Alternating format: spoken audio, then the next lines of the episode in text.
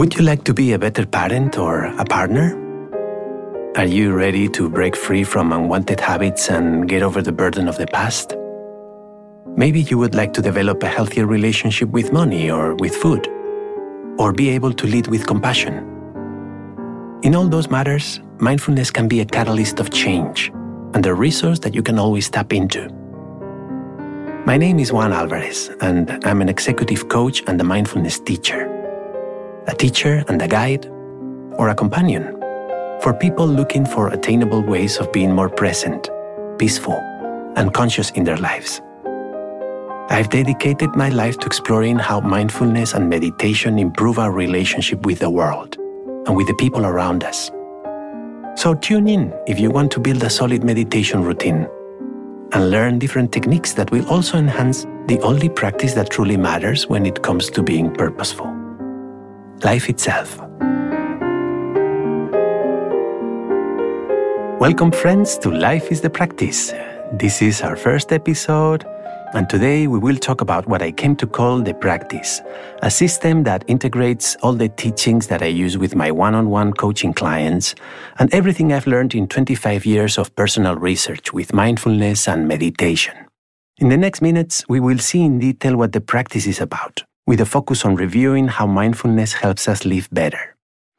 We will also break down the elements that make this system up and at the end of this podcast, I will share with you my vision of how it helps us create a better world for everyone. But to start, I would like to play you a brief set of testimonies of some of the clients I've coached over the last few years. I believe their words loosely illustrate the state from which most of us came into meditation. Let's listen. And when I first started, I had this heaviness that I was holding on to as just part of my being. And I was really just like on all the time. But what I found was it wasn't a good on. There was a part of me that didn't like to be with myself. I'd spent most of my life focused just on achievement and, and, kind of always looking for like, what's that next thing I'm going to do, that next risk I'm going to take, that next person I'm going to meet, that next business achievement. And, and once I get there, you know, that I'm going to be happy. I had come to a time in my life where I had been running my agency for 10 years and I was running it out of fear and tons of anxiety. I just felt anxiety all the time. You see, life brings difficulties and challenges to everybody. None of us are free from these experiences. However, it is also true that how we have learned to live and how we have been taught can make things even more complicated can create additional and unnecessary suffering. To put it simply, our main existential problem has to do with a sort of internal paradigm that colors and distorts the way we humans relate to the world and to others. I call this internal mode of operating the egoic state, which is a concept I describe as a state of identification with the mind. We get a sense of self derived from the mind. I will talk more about it in further episodes as well. Anyway, when we conduct our lives from that particular and delusional place, the egoic state, we experience once and again the same emotions and feelings. We experience scarcity, fear, insecurity, dissatisfaction, anxiety.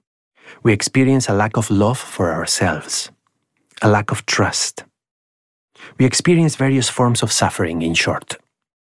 Fortunately, as this podcast series will try to humbly prove, there is another way to face life that instead brings more peace and joy.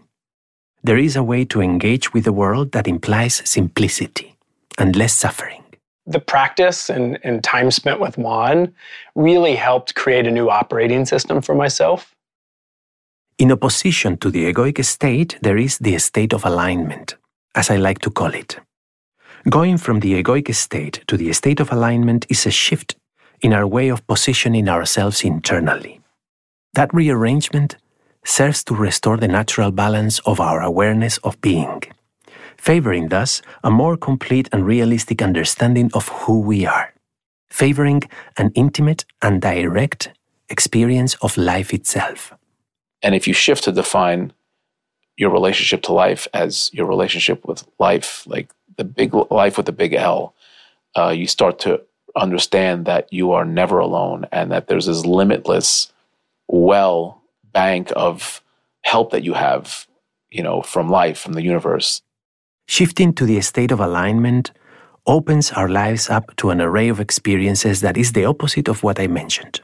Here, we experience luminous things such as the abundance of life and spontaneous gratitude, or forgiveness and innocence, or security and trust in life. When we contemplate life from the state of alignment, what we encounter is a sense of fullness, joyful presence, unconditional love, and inner peace. That shift gives us a higher quality experience and helps us live well. Life is just so much more at peace, and there's so much more beauty that I see around me. There's peace and safety in that moment that you can't find anywhere else. I have this presence and calmness and less anxious and less chatter in my head. It's completely changed my business around. It's changed my relationship with my family around. I can just live and be and feel present and connected and love for other people and love for myself in a way that I just didn't think I'd be able to. This, which might seem like the promised land or an experience only attainable to a few people, is in fact our default state, from which we have been separating little by little. Eh? When we arrived in the world, we all were in the state of alignment, and from there we, we learned something different that separates us from it. We learned the egoic state. So, well, the practice shows us the way back to it, back to that original state. Hmm? The shift from the egoic state into the state of alignment is something that happens in an instant. And the practice helps us develop the skills and the abilities necessary to take charge of our experience and do it. So we're not talking about a permanent shift that, okay, I made it to the state of alignment and I'm here and I don't have to worry about it anymore. It's not like a final destination. Yeah? We have to practice continuously and it comes and goes in an existential swing. Sometimes I get it, sometimes I lose it. Like most things, inhale and exhale, night and day, high tide, low tide, you know, the swing of life. So it's not that the egoic state is something bad that we need to eliminate since it's limited and incomplete. On the contrary, everything has its place in our experience. Eh? So we have to expand our awareness and see it pass to restore the balance of our consciousness of being. Some people, using a more poetic language that I use sometimes, describe such an outcome as healing. So let's get to the heart of the question. What is the practice all about? This practice has allowed me to be more the person I want to be than just the reactive person sometimes you are, to understand what those invisible motivations are. This is my friend Christopher. He has been a student and a client of mine for quite some time. Over the years, we've worked together on some projects, and uh, one day I asked him to give me a testimonial about our work together that I wanted to post on my website. I always joke about how life speaks to me through him because, well, it does. and this example was one of those times. Combining traditional mindfulness practices with his own hands on professional and personal experience, Juan brings an approachable yet deeply impactful style of instruction to his work. I consider myself blessed to be learning from him as a client and collaborator and I attribute his presence and guidance in my life as instrumental to my own ability to be present, peaceful, and purposeful. When I heard Christopher's words, something clicked immediately. That's why I've been using his insight as a sort of a motto or rubric to explain the main benefits of embodying the practice present, peaceful, purposeful. Thank you, Christopher. And thank you, life. So let's break down the meaning of those three words. Present points to an increased awareness of the present moment, to our ability to observe our experience as it is unfolding, to be here and to know it. Peaceful refers to the return to our natural state of inner peace, which happens when we stop fighting or resisting our experience in the present moment and choose instead to surrender. When we choose to trust and align ourselves with life. Purposeful points to the discovery of the meaning in life that occurs when we relate to others from an internal position of love and unity instead of fear and separation. Honoring what we share with others as well as what makes us unique. Otherness and oneness here now. To understand how we arrive to these consequences of benefits, uh, let's call them, we need to explore the three elements of the practice, namely what we actually do, the action, eh, the wisdom emotion. The practice, uh, the way I understand it, the way I teach it, consists of three elements meditation, active practice, and the processing of the negative emotional charge. Through the use of meditation techniques such as presence, inner presence, reconnecting with the body, or alignment, with the help of these techniques, hmm, we develop valuable skills. We develop awareness of the present moment, concentration. We also develop awareness of our mental and emotional states, which helps us manage emotions and disidentify from egoic states.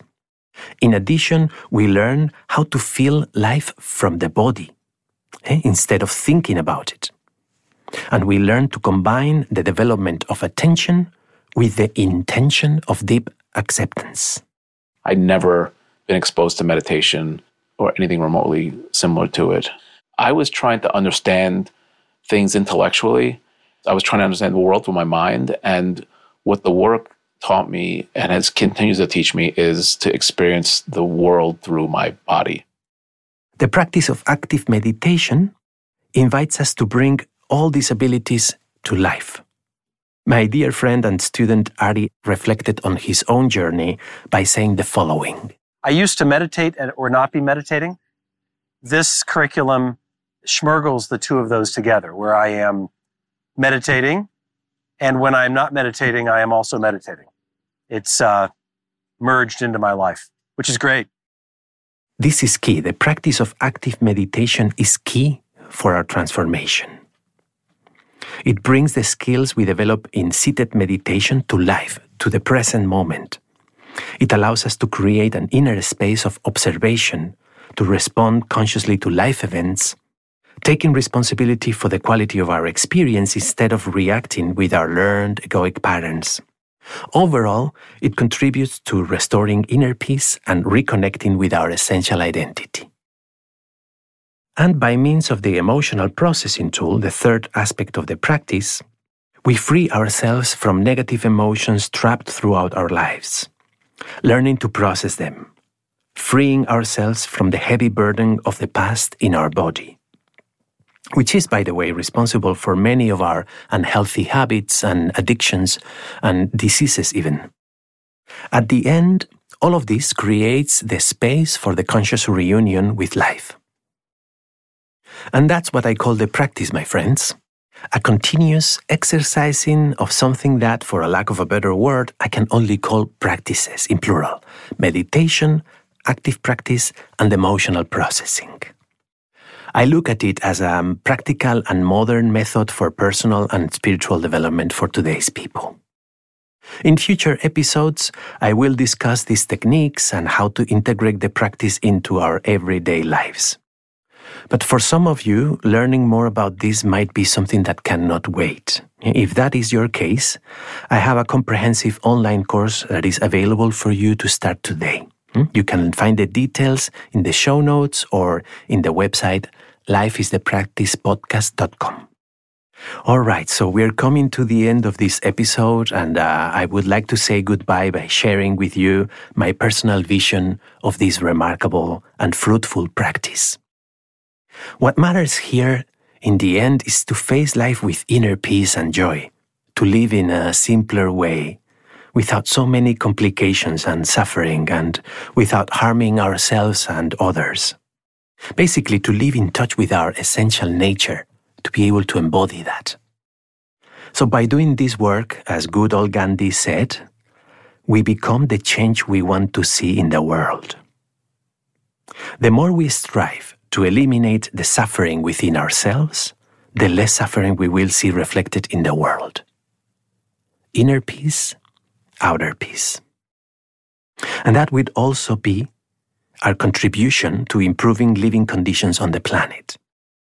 By improving the quality of our experience, we improve the quality of the experience for everyone else, helping to create a cleaner and more conscious society. Therefore, improving the conditions of the world is something that is in our hands, and it does not depend on anyone else. The practice shows you the way, but you put in the effort. A better world begins with your decision to move from the egoic state into the state of alignment, doing it here now. It all starts when you take responsibility for your experience. This gives you back your personal power. You are no longer a victim of the circumstances, nor you depend on others to change, improve their behavior, become more loving, less harmful. You no longer blame others for your suffering or discomfort. Instead, you get down to work improving the quality of your experience moment by moment. Doing so is a heroic job, no doubt. Like I see that firsthand every week in the coaching sessions I do with leaders worldwide. Look around at your peers and look upon yourself. You see, the easiest thing is to get carried away by negativity and blame others for our suffering and discomfort. Although it is a heroic job, as I've said, this is also a humble job that happens mostly in everyday life, in the most ordinary and mundane now, in the immediate, at the wheel when I'm driving, in the supermarket, at work, in my own head, neutralizing the mirage of the egoic separation and the negativity and fear that I live with daily and that dominate my experience and actions. To make way for the love that unites us, healing our experience, and for the intelligence of life, which guides us. All right, my friends, so with this feeling of potential and optimism, I leave you until our next episode. Eh? Keep practicing, friends. A new world is in your hands. Thank you for listening to this episode of Life is the Practice podcast.